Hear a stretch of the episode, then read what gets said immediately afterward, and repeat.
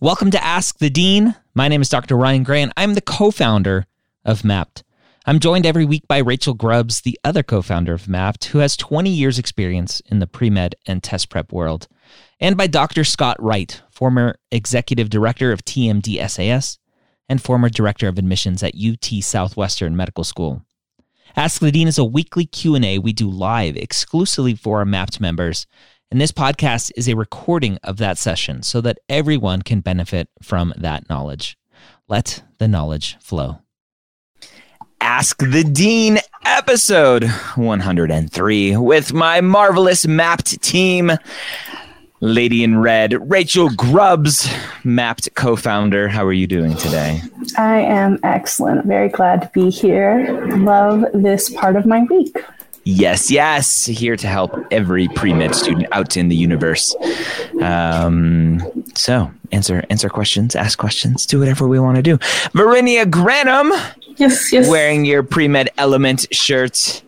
528, 365, 247. 247, right? Yeah. Former assistant dean in the pre-health and STEM advising at Hofstra University. Hanging out, answering questions. It is busy application season. What are the students that you're working with right now? Mm-hmm. What are they dealing with? What stresses are they going through right now? Oh man, should I apply now? I have a later MCAT date. Should I wait? Should I wait for my score? All of it. Ooh, all of it. All of it. All of it. But it's all good. Yes, it is all good. Varinia, in your mic settings, your mic is coming through your webcam or your computer. You can check that. Okay. And then the man, the myth, the legend. Hi, how are you? I think that's how we should talk. Really big eyes, like, hello. Former director of admissions at UT Southwestern, retired executive director at TMDSAS, Dr. Scott. Right, everyone. Woo! Crowd goes wild. Whatever. Yes. You clearly don't know me very well. Yes, that is true. That's okay. They know what they know, and you are an amazing person to be helping all of these students out in the world. And for the next few weeks, you will hold the title of only former director of admissions on our team, but that will change as we add another former director of admissions on our team. So excited to announce that soon in the next few weeks. But enough about us. I'm excited about that. Yeah. We're here for you. So ask your questions. Go to mapped.tv. That's where we pull most of our questions, and ask them there, and we'll answer them here. That's the goal. Let's rock and roll. I'm a poet. Didn't even know it. Galberto. Hello. I'm taking the MCST, whatever that is. Maybe it's related to the MCAT in July. I'm having a hard time getting recommendations from professors. Can I submit my application without the letters and upload them later just to get verified? Yes, letters are one thing that you can update post-submission. It's bad that you're having a hard time getting letters at this point in the game, so chop, chop. Yep. Get to it. Yes, yes. Cade asks, what is the best way to gain clinical experience during these times? I'm assuming COVID times. It seems like it's almost impossible unless you have connections. Yeah, Varinia. Yeah. What should students be doing to try to get some exposure these days? You know, you might want to broaden your horizon a little bit more. Maybe you're just narrowing your choices to maybe hospitals or clinics. You can look at, elsewhere, look at nursing homes, look at, hospice facilities. There's opportunities. You might have to travel a little farther. You might have to go out, a little farther outside of your area to find these opportunities. It is harder. It is hard, I should say. But things are opening up slowly post COVID.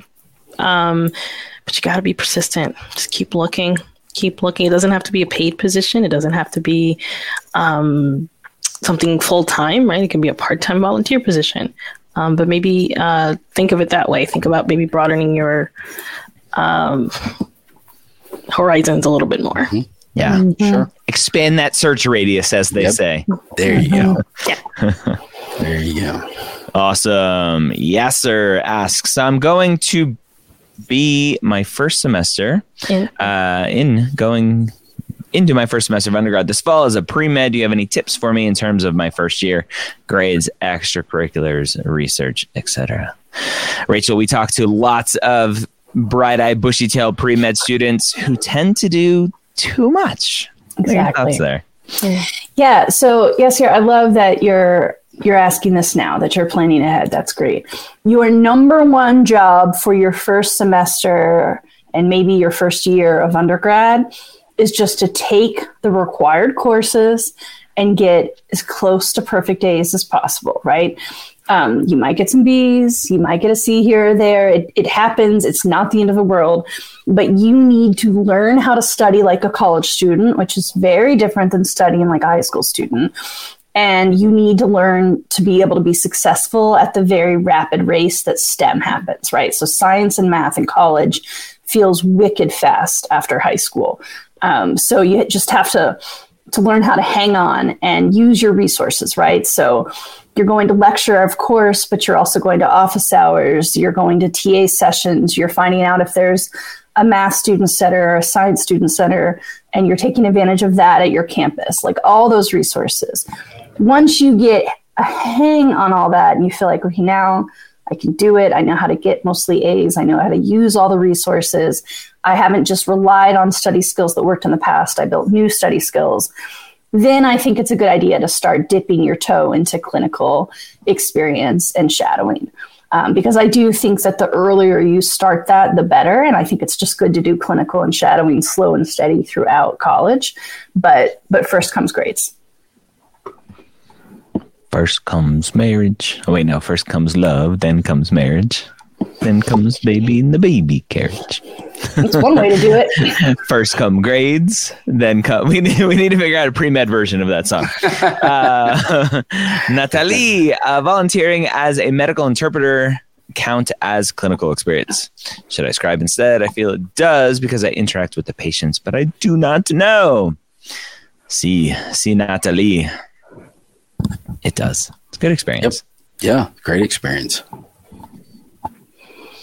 Alex, I am an accounting major. Should I mention this in my personal statement or let my transcripts tell? I've received mixed signals from different advisors. Scott, what is the goal of the personal statement? Why do you want to go to medical school? So, I am an accounting major, therefore I want to be a doctor. That sounds like a good story. Yeah, I think it would depend a little bit on the context within the personal statement of why you mentioned that. If it's just sort of an aside, then, or if you were, kind of talking about maybe you were in business, as an accounting major and then you switched over or, and you're sort of telling that story of when you became interested in medicine and that, part of that is this switchover, or I don't know. So, but in general, I would say, it's not something that you would normally mention in your personal statement. Mm-hmm. Yeah. Why do you want to be a doctor? That is the goal. Yep. Mm-hmm. Yeah. It's not a timeline. It's not a resume. Right. Why do you want to be a doctor? Yep. RM. I started A and AP this summer. My body crashed and stopped functioning. Should I drop it? My professor is working with me on deadlines, but I'm at zero function. I'm sorry, RM, that you're struggling. First, the only thing that matters for everyone at any point in this game is your health. Without your health, you can't help anyone else. Yeah. I always, my wife always yells at me. We went to med school together and I would always get mad at her. And she still does it to this day where she'll come home at night and be like, I haven't eaten anything. I'm like, what do you mean you haven't eaten anything all day long? Like I sometimes fast all day long, but I am still functioning. Obviously, everyone's different. She gets a little crazy when she doesn't eat all day long. And she just runs herself ragged. And she's always, always, always doing for others. And I'm like, you have to take care of yourself first and foremost. So my motto is always food comes first. Even in the hospital, like I need to eat. and the patients are going to be in their bed. They're not going anywhere. So yeah, drop the class. That's not an issue. Absolutely. Mm-hmm. James Dowd, any recommendations regarding Casper and the AAMC preview test? And when should these be done by if submitting my applications this week? Varinia, Casper, AAMC preview, these situational judgment tests that seem like they keep like the little gremlins. You put a little water on them, they keep like multiplying. Yes. What's some good information here for James? James, now would be a good time to start looking into it. Now registering for it. The preview test, I think the first date is later on in June. But Casper, you have some earlier dates. But it's sort of part of your secondary process, the secondary essay process, right? You just want to have it done, have the score in. It takes about 3 weeks to get your score around the same time that, you know, schools are starting to receive your applications and things like that. So yeah, I think now would be a good time to start looking into that and registering for it. Mm-hmm. Yep. Shani, foreshadowing descriptions. Is it better to write doctor's name and specialty, or specialty and specific things you observed? AKA cardiovascular surgeon. I saw a CABG clinic rounds, etc. Thank you. So super generic, right? Shadowing, you're going to see very specialty specific things with each specialty. Talking about what you saw isn't super impactful. It's going to be like, well, duh, with a cardiovascular surgeon, you saw a CABG. Wonderful. Great. So for shadowing stuff, you really just need to list names and specialties, hours, maybe date ranges. Just depends on how much space you have, how many physicians you've shadowed. So don't overthink it. Do what works. Just do what you think works best there. So for those in the audience that don't know what CABG is, I have this image of coleslaw. So what does CABG mean? A coronary artery bypass graft. Okay. Just so we are all on the same page. So also known as CABG. Okay. Nom. So it has nothing to do with coleslaw. And nothing to do with coleslaw. Which actually raises a good point. So this is sort of tangential to what Shani asked, whether it's in talking about specialties or more likely talking about your clinical experiences. Write for a wide audience, yes, because some people reading your essays may have MDs. A lot of people in admissions have PhDs in education. Yeah. So, I always say, write like you're talking to an English professor you really like. You know they're bright, you know they're well-educated, right? You're not talking down to them, but they may not have the same information that you have. Correct. So wider audience. Yep. Get rid of the jargon. No medical speak. Yes. Yahia. Does clinical experience have to be in a clinic, or can it be on campus through helping students in isolation due to COVID? Rachel, is it clinical? I think I put this banner up already. I'm going to give Yahia the benefit of the doubt that they asked that question before I did this 5 minutes ago. Clinical does not have to be in a clinic. So what makes something clinical? It is clinical if you are interacting with the patient in a way directly related to their health. So if you work at an ER and your whole job is to walk around with a clipboard and take names, not clinical. If you work at a hospice and your job is to sit with dying patients and answer their final needs and make sure they're not in pain, that's clinical, even if you're doing hospice in their home. Mm-hmm. So location is not the key part. It's the activity. Yeah. And care does not equal hands-on, poking, prodding, doing all the stuff. It's just right. Care is being there, caring for them. Mm-hmm. Yep. Galberto, I'm an EMT with lots of experience. Where specifically can I add that in my application? Would be under the why I want to go to med school section. I'm not exactly sure. So I'm going to hand it off because I'm going to say something that I shouldn't say. Varinia. Uh-oh. It's for you. Sure. So This is an activity, obviously, that's taken up huge chunks of your time. You can, of course, include that in your activity section. You could potentially use some of those experiences to reflect on as you're writing your personal statement, right? It's part of your story, part of why you want to go to medical school is maybe some interactions that you've had with patients that showed you why medicine, right? It's shown you why you want to do this, why you want to dedicate your life to this career. So it can go in both places. It just can't, like, your whole personal statement shouldn't just be about why you don't want to be an EMT anymore, why you want to be a doctor. It's just another activity to reflect on that showed you why medicine. Yep. Yeah. And I'll add to that. So, Galberto, I hope I'm saying it correctly. It sounds like you've got some kind of underlying fundamental knowledge that you need to catch up on a little bit, especially if you're applying this year. So I definitely recommend, even if you're not ready to apply yet, you need to go open your AMCAS account, just create that application and start looking through all the stuff they're going to ask you. And then we've got on the same channel that you're watching today on YouTube, we've got lots and lots of free videos about how to approach the personal statement, how to approach activities. You're still welcome to ask questions here, but I think you're going to really benefit from spending half or an hour just catching yourself up on what this system is like.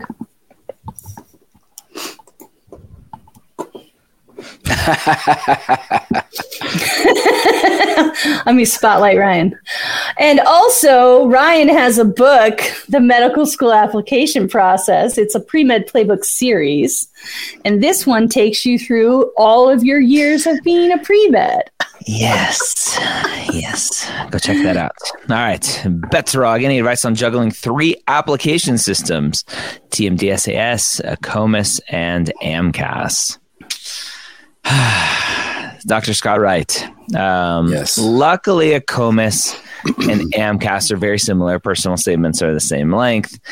Activity descriptions are almost the same length. Not a ton of difference there. TMDSAS, very different. Yes. What are your thoughts on how students should tackle this step by step? So my suggestion of that, and I'm going to make some assumptions here.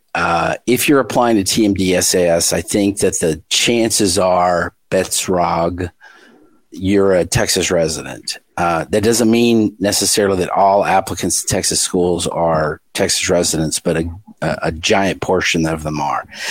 If you're a Texas resident, your best chance of getting into medical school is going to be in Texas, just because of the residency, requirements of the schools and stuff like that.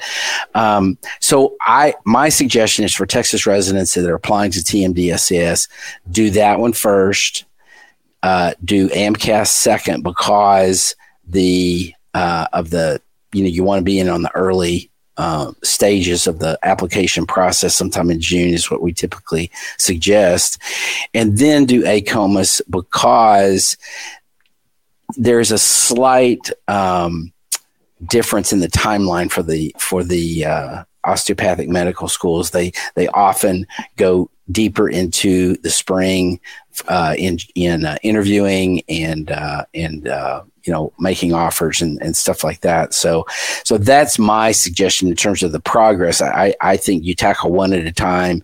You get one done. You submit it. Get the next one done, submit it. That's not to say that you're not working on all of them at the same time as well, but I think if you do it in that way, that can be helpful.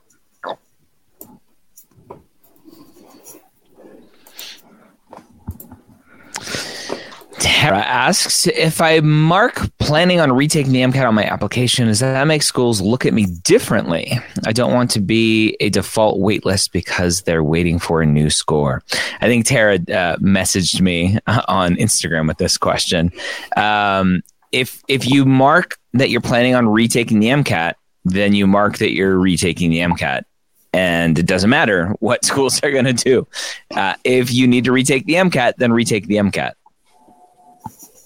Right? Yep. Plain and simple, right? Nuts and bolts. Oh, hold on, Veronica. A little too fast. Nuts and bolts most schools will typically wait until that new score comes in. They'll see that you've flagged your application as a score pending, and they will, thankfully, this is a good thing, not judge you on the score that you have because you're retaking the test, and they'll wait for that new score to come in and then look at everything.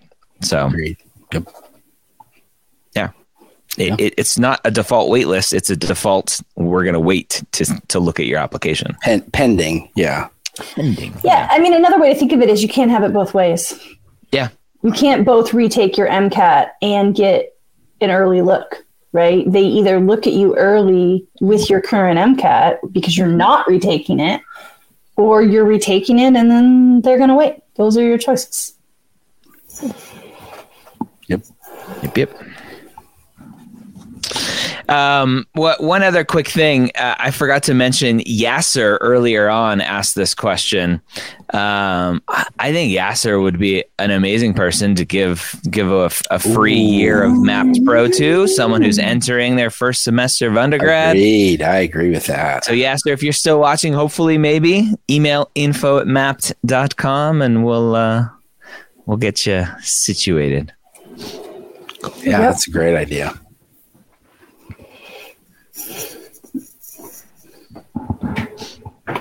Jacqueline, as someone who's had a fluctuating GPA trend, would it be best to enroll in a post-bac program or retake the courses that were below a C or go into a master's program for pre-medical students? So, Varinia, the dreaded post-bac versus SMP versus something else versus what is the best route for a student, if there is a best? Yeah, I mean, it depends on your situation. Obviously, we don't know what your GPA trend is, but post-bac programs are undergraduate courses, and medical schools are going to look at your undergraduate record and, you know, see if you're able to handle the course load, see if you're able to handle the rigor of that curriculum. So post-bac program is sort of the first stop, the first place to go to if you feel like you need some grade repair, or if you just want to kind of take some more upper level sciences to show you're capable of handling that workload and continue, maybe establish a sort of an upward trend and continue that upward trend. That's always preferable to the master's program. The master's program, if you want to do a master's, and do a master's because you want to do the master's. As far as grade repair, it really... a post-bac program is the best way to go.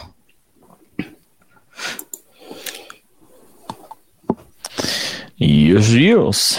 Rachel, hello, the artsy men. Love the two red shirts versus two blue shirts vibe y'all going on. Yes. Yeah, I decided after the fact, after I saw it, that we were pre-celebrating Flag Day. Yes. Where I grew up in Southern California, we wouldn't be wearing these, but that's a whole different story. I thought about that. And I was like, I'm not making that joke. I grew up there, so I'll make that joke. We definitely had a list of things that we shouldn't wear colors-wise, shouldn't wear brand-wise, shouldn't wear. But that's just life. Yeah. Thanks, Rachel.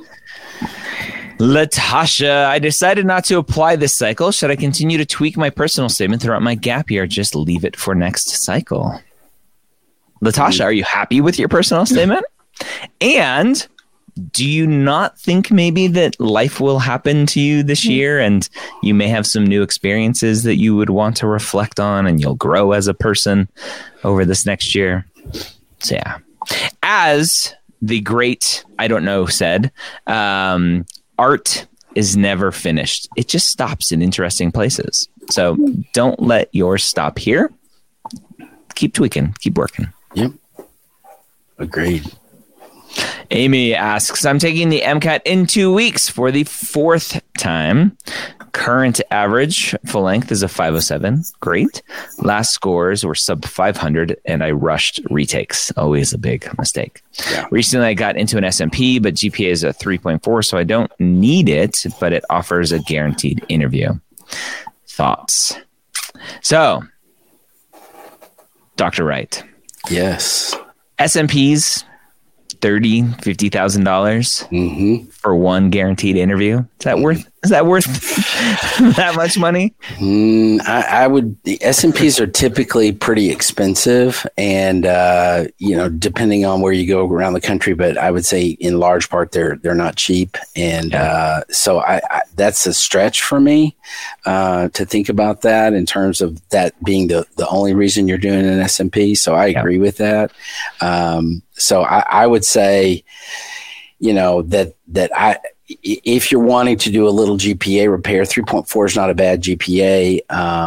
So I don't know, I would prefer, if you want to do some additional coursework, just do it at your local university and let that stand on its own. It sounds to me like the real issue here for you, Amy, is the MCAT, and so I good luck in 2 weeks. I really, hope things go well for you, and but that's sounds to me like that's kind of where or at least some of the issues are based on what you said in this question. Yeah. And 3.4, we don't know what those trends are, so it's hard to give full advice there.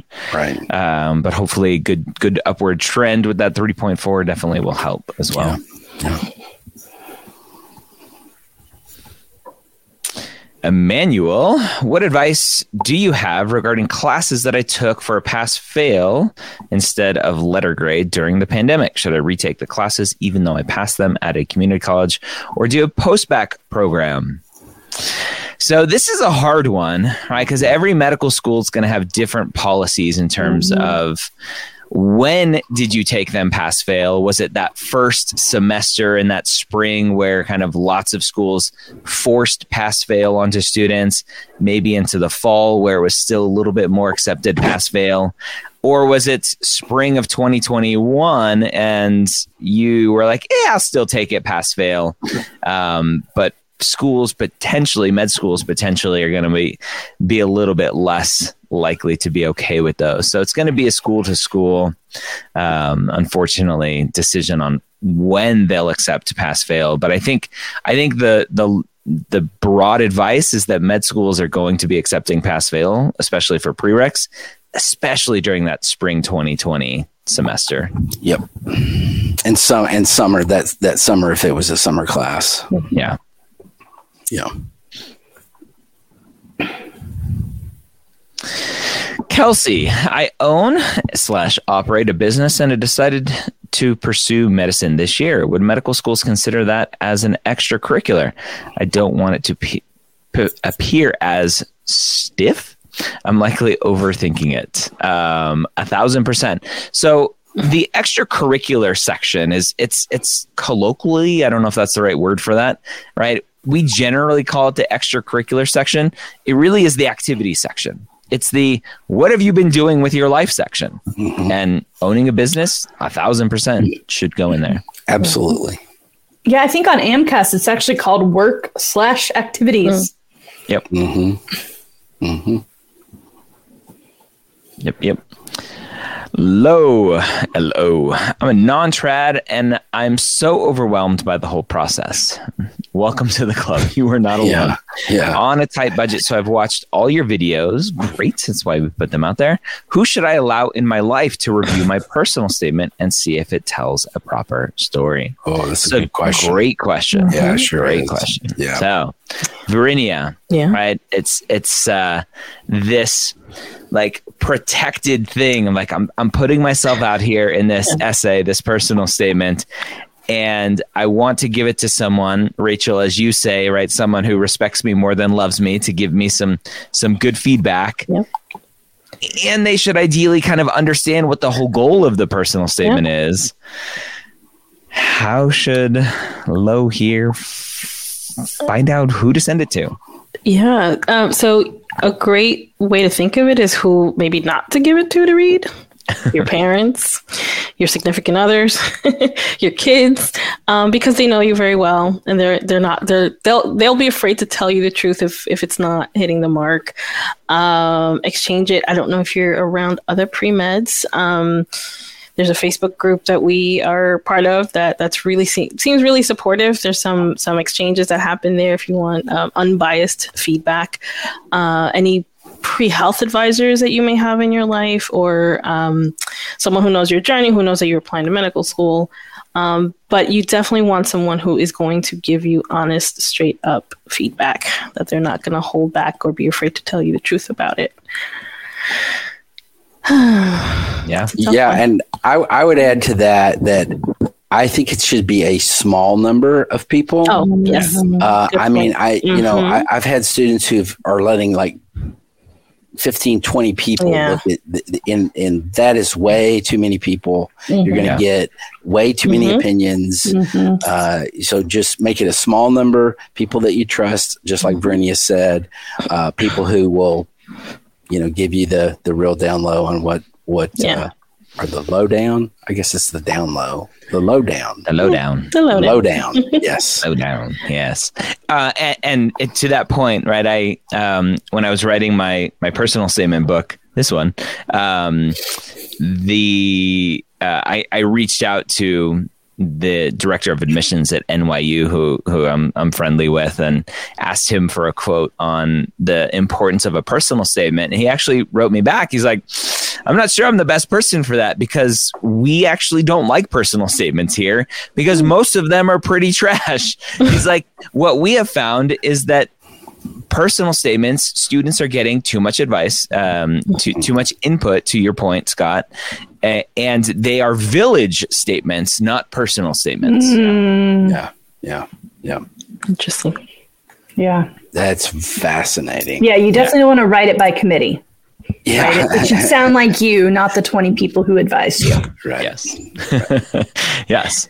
Some would say that I am. Jamie asks, for AACOMAS, there's an optional COVID essay. Is it bad to not do it? I was fortunate enough to not be heavily impacted, other than some online classes and pursuing virtual ECs, same as many people. Rachel, a lot of this process, we will say optional is required, especially for TMDSAS. The optional essay is like, you should probably still do it. Yeah. The COVID essay, Jamie, fortunately, sounds like wasn't super impacted, but potentially still has something to say. Yeah. I mean, I think anytime, because you get such a short amount of characters to tell your story. So anytime the application is giving you space to show them who you are, authenticity is rare in these applications, and it really shines through. Even as someone who helps, right? Like I review essays before they go to the AdComs, and I'll see a lot of good ones, and then I'll stumble upon an excellent one, and it just like stays with me all week. So anytime you can really just be yourself and be authentic, it's great. Where I have seen a lot of people worry about COVID, and I think correctly, is you don't want this to sound like excuses. Like, you don't have to be like, at my school, it even closed down and then classes were online. Like, no, you don't say. That happened to you too? It happened to all of us, right? So you don't want to make it, you never want to be negative. You don't want to be whining or making excuses. But if you have a thing like, I had never learned online before, so I had to build different study skills, or I had to learn about, how to take advantage of office hours when they weren't in person. Like, if there's something that changed the way you learned, you could talk about that. I think that's great. You're right. It's going to be a common thing. So it doesn't have to be just for the kid who got kicked out of the dorm and whose home is in Somalia and didn't have a plane ticket to go home for 2 months. Like, it doesn't have to be that extreme. Just tell your story. Yep.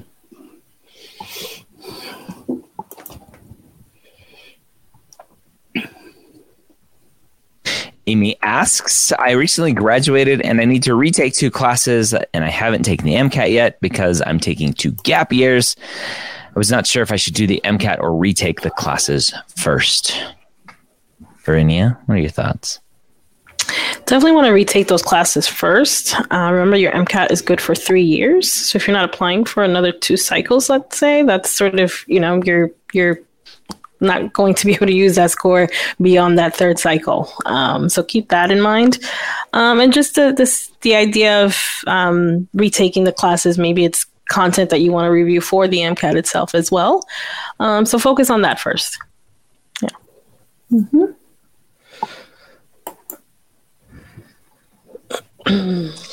Lamia, what is the best way to include conference presentation on activities? I was first author and was wondering if I need to include all the other authors because of the character limits. Nope. No rules. Just do what works. Do what fits. Juliana, some of my extracurriculars are related to reproductive justice / abortion. Could this be a red flag in my application? How do you recommend I talk about this in my activities section? So I think this question, especially right now as we're awaiting the release of the Supreme Court's kind of June decisions, is potentially a hot topic. But at the end of the day, Scott, we always talk about students need to tell their story. They need to be who they are. Yeah. You don't want to be in a situation where you end up at a school that because you left this off an application and you show up and you're like, oh, they are like super anti everything I believe here. You're not going to be happy for 4 years. And luckily, most places of higher education potentially are a little bit more liberal and are okay with you talking about this kind of stuff. Scott, what do you recommend for a student for this specific situation or any potential red flags that they may be wanting to talk about on an application, but they're concerned? Yeah, I do think you have to take care and talk about it in don't be dogmatic. Number one, don't be negative, and talk about it in terms of what your values are and what these mean to you in terms of these activities. Now, in this particular case, you said some of my extracurriculars are related to these things. And so, I definitely would suggest that you include them in your activity list. This is an important part of who you are, and I'm assuming, and that this, I completely agree with what Dr. Gray has said, and that, you can't subtract from who you are because you're afraid it's going to offend somebody. You've got to really be you. If they get offended, that's on them. And I agree completely. If it's a red flag enough that they're going to not want you in their medical school because simply of that thing, then is that a place that you really want to be? So I agree with that completely. Yeah. Vehement nodding over here.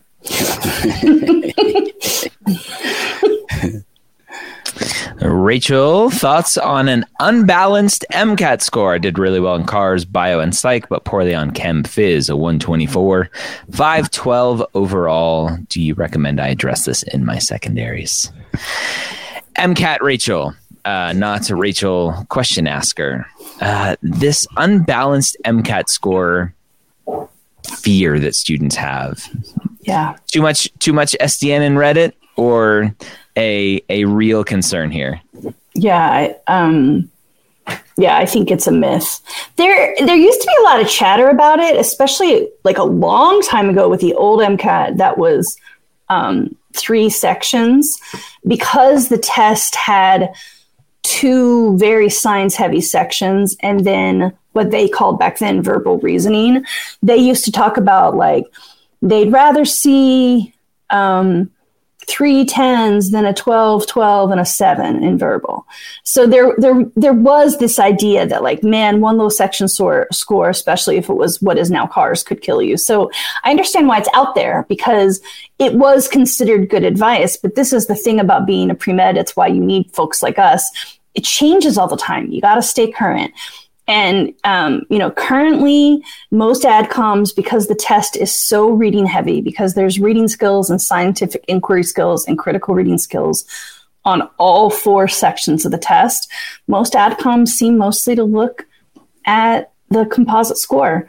And if you have one real low score, maybe like real low, like a 118, 119, like the bottom of the scale, and maybe you have grades that correlate, right? So if you got an F in your English classes and then had to retake them to scrape into a C, and you had a 118, I might just worry about whether or not you're fluent enough to practice medicine in the United States, right? But a 124 on cars, that's 1 point below the average. Like, probably no one's even going to notice.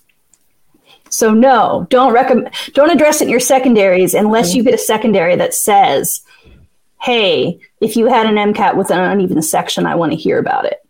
Mm-hmm. And otherwise, do not try to force an agenda in. Yep. That agenda. Alina, what is the last date I should submit my primary application in order to still be considered early? June 15th? Question mark? Scott, what is this considered? Like, we talk all the time about submit early, submit early, submit early. Is there like some label that goes onto an application that's like, ooh, considered early? No, and I think, you know, they're going to know when you submitted it, even if that's interesting to them. I mean, on occasion, I would look at, you know, when the submission date was, and particularly if there were problems with the application and I saw that the submission date was in September or something, then I might be like, oh, well, you know, okay. But beyond that, I think when we talk about early, there's no you know, notion in the admissions committee. There's a lot of admissions committee members that aren't even going to know when it was submitted.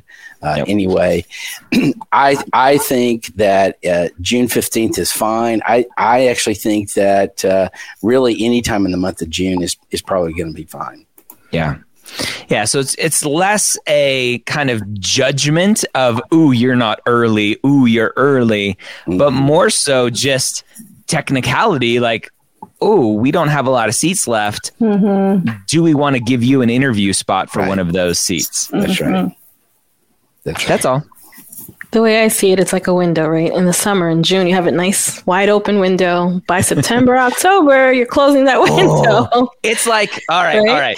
So it's like Indiana Jones. And he's running, trying to get out, and that big rock door is sliding down. and at the start, it's beginning, it's May and June. And then at the very end, when he just barely makes it through and reaches his hand back through and grabs his hat, like that's getting a little bit later, maybe August, September-ish. Yeah. Oh, that's good. There you go. Sabine, when is a good time to start sending update letters to schools? I have some grades coming in throughout the summer, but not all together. Should I only send one letter or multiple? So this varies a little bit, right? TMDSAS, you have a little bit of fluctuation with grades. I believe AACOMAS as well, you can add grades. Mm-hmm. There are some windows where you can add grades to AACOMAS. AMCAS does not let you add grades. Not every school accepts update letters. Right. So, Sabine, I would go and err on the fewer side. Don't bother the schools. They're busy. The admissions committees are neck deep in applications. So the fewer, the better. And it's usually not grades that are going to make the difference. Be like, oh, thanks for that update on your physiology class. Unless you have some really big red flags that you're hoping to uncover or get out of. Mm-hmm. Ahmed, I went to a community college and earned my associates, then transferred and earned my bachelor's. Is there an issue in having two of my recommendation letters written by community college professors? I don't think so. No? Mm-mm. No? Do they know you? That's the key. Can they write a good letter? That's the key.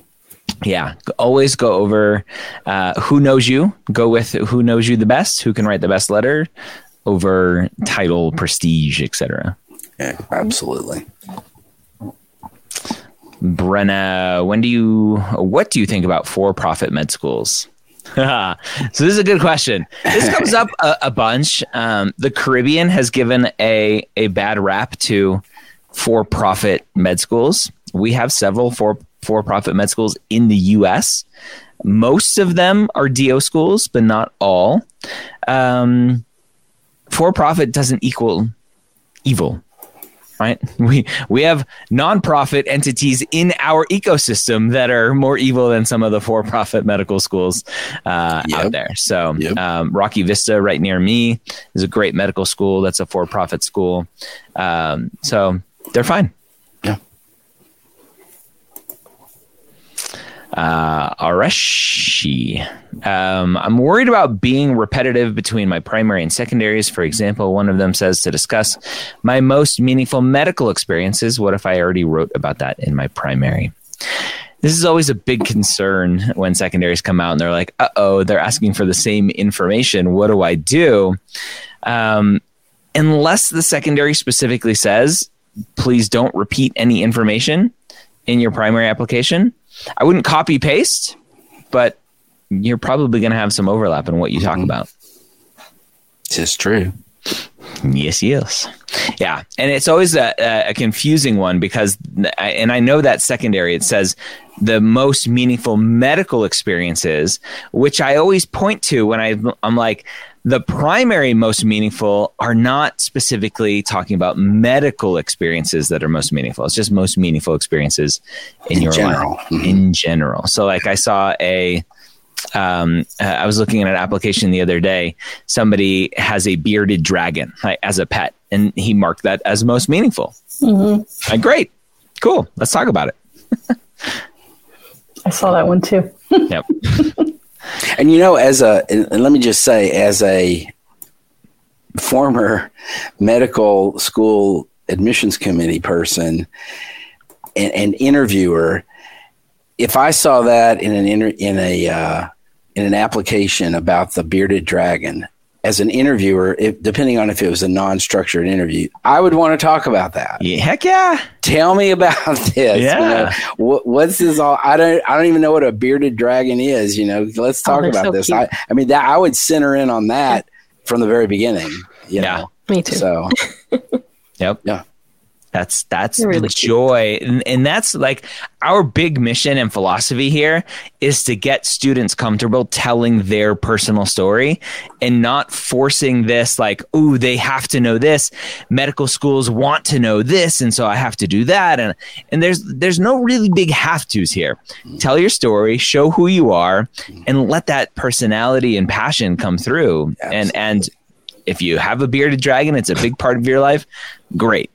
Obviously, if you're like doing some shady, felonious stuff, felony. If you're like one of your hobbies is a felony, like maybe don't talk about that. But it's really cool. I want to talk about it. No.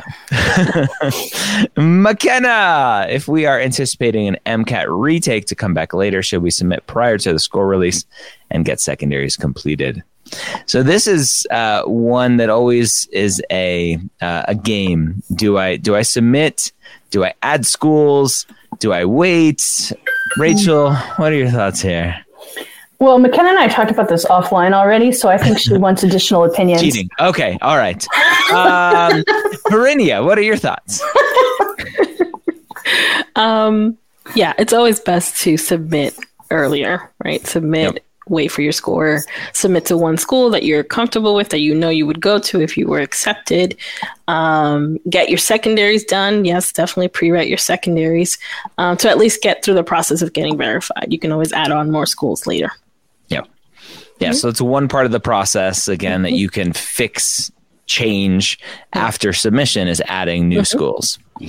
I had an interesting question that I didn't specifically know the answer to. Maybe one of you know the answer. If a student is an FAP recipient, they were asking, do they have to use all 20 schools on the initial submission, or can they play this one submission game, add schools later? I tried finding it from the AAMC. I didn't see anything in the FAQs. My assumption is that it's up to 20 schools no matter what. You submit to one school, you can add 19 later. I don't know if either any of you knew specifically and the right answer. I saw that question. I don't know the answer to it either. Yeah, I think I don't know if it's all the same student or if a couple people asked at once, but somebody emailed Scott and I about it. And my response was same as yours. I Googled, I didn't find it. And I asked her, hey, what did AMCAS say when you asked them directly? And her response was, I'm just going to submit all 20 schools at once. And I know it can take some real energy to pump yourself up to call the AAMC. Like, that's like, for me, that's sort of like when I'm calling cable, right? Like, I know ultimately I'm going to get what I need, but I have to settle in for an hour of being on hold. Yep. So it like takes a certain mood. So I think she was just like, if these guys don't know, I'm just not going to risk it. So if any of you have ever found the answer to this question, please share and we'll all learn it together. Yep. If I could just put this up. Oh, look at that. Okay, there you go. Thanks, McKenna. Awesome sauce. Okay. Wonderful.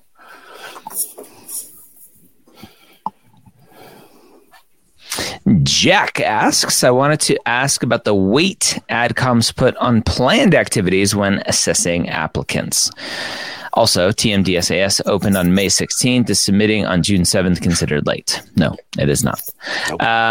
So planned activities. Scott, one of the parts of this process that has changed this year is AMCAS now has completed hours and anticipated hours. That's probably feedback from medical schools saying, hey, we're having a really hard time understanding what has been done versus what is going to be done, which tells me they want to know. Mm-hmm. TMDSAS has a future activities section. AACOMAS lets students update activities as they go. So it seems like, just looking at some of the evidence, that med schools want to know what you're doing with your time and not just like, okay, I'm done with everything, I'm going to go play video games for a year. Right. That's exactly right. They want to know. And I will say that, and this isn't really as much with an activity as it is with a course. You know, they want to know what courses you're going to be taking over the course of the next, you know, academic year, if you're still in school. And if you, there are medical schools out there that if you say you're taking microbiology in the spring semester and you don't take microbiology, then that's going to be a problem. There are some medical schools that will hold you to that. And if you didn't do that, they're going to want to know why. Why didn't you said you were going to take micro? You didn't take micro. Is there anything else in this application that you said you were going to do that you're not doing? You know, it's that kind of thing. And so those are some of the hard-nosed admissions officers that will do that, but it is a thing. And so I would say just be careful on the planned activities. And if it's something that you're planning to do, if for some reason that doesn't work out and you're not able to do it, that would be something that, you know, you might want to include in an update letter, you know, to notify the schools. Now, especially if it's a course that you said you were going to take and you didn't take it because of whatever reason, that would be something to update them about.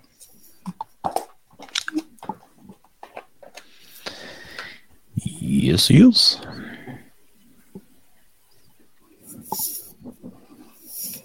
Fresh comment? There we go. Alec, TMDSAS applicant here. Should I write about my honor code violation again in secondaries, even if I already wrote about it in the context around it in my primary in the unusual circumstances essay? So our big philosophy here is answer the question, right? Yeah. Don't throw in stuff that isn't being asked. So if there's any sort of questions that ask about this kind of stuff, write about it there. Now, potentially let's go basic. And there's like a, is there anything else you want to tell us type secondary essay question? If they already talked about it in their primary on TMDSAS, do you think it's a necessary additional? Nope. Thing? No. No. Yeah. Now, I guess the question in my mind is, I don't know what, to say honor code violation, that sounds a lot like Texas A&M to me. It may not be, but if it is, you know, I'm kind of wondering if an honor code violation may well need to fit into the institutional action category. So that would depend a little bit on your school and what an honor code violation means. You know, so you would want to really investigate that if that needs to go as a institutional action. Yeah. Ashley asks, how do schools view shadowing abroad? I shadowed a pediatrician in France for 45 hours. I just shadowed an OBGYN back in the US, and I'm working on finding another doctor to shadow. It's going to depend on the school. Mm-hmm. I know of one school specifically, I believe it's Utah, that specifically states they do not consider shadowing abroad hours. So mm-hmm. You did it. Yeah, you did it. Put it on your application, and med schools will do with it as they will. That's right. Mm-hmm.